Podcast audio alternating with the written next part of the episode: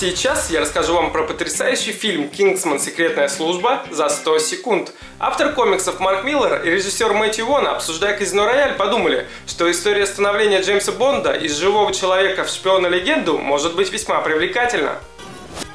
Комикс «Секретная служба» рассказал это за 6 номеров. И комикс, такой комикс, например, Гик-злодей похитил актера Марка Хэмилла. В кино же на месте жертвы ученый в исполнении Марка Хэмилла. В экранизацию вошли лишь основные моменты, поменялись пол, цвет кожи и даже имена персонажей. Все к лучшему. Вместо шуток про Стартрек – умелая ирония над шпионскими фильмами. Каст первоклассный. Главный герой в исполнении Терна Эджертона показывает свои дворовые манеры и при этом вызывает симпатию. Сэмюэль Джексон хочет мир уничтожить, но так обаятелен, что хочется, чтобы этот гений себе это позволил.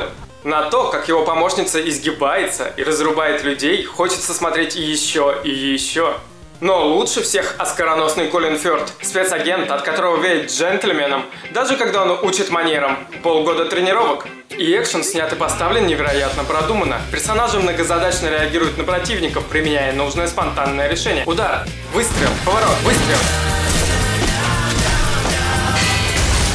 Очень круто. В фильме есть драки, как в корейском фильме «Рейд» с хорошим освещением, отличный юмор, черный юмор, эффектные перестрелки, гаджеты, взрывы, няши, песики, мировой заговор, неожиданные повороты, стиль, душа и фейерверк, который приносит радость и смех.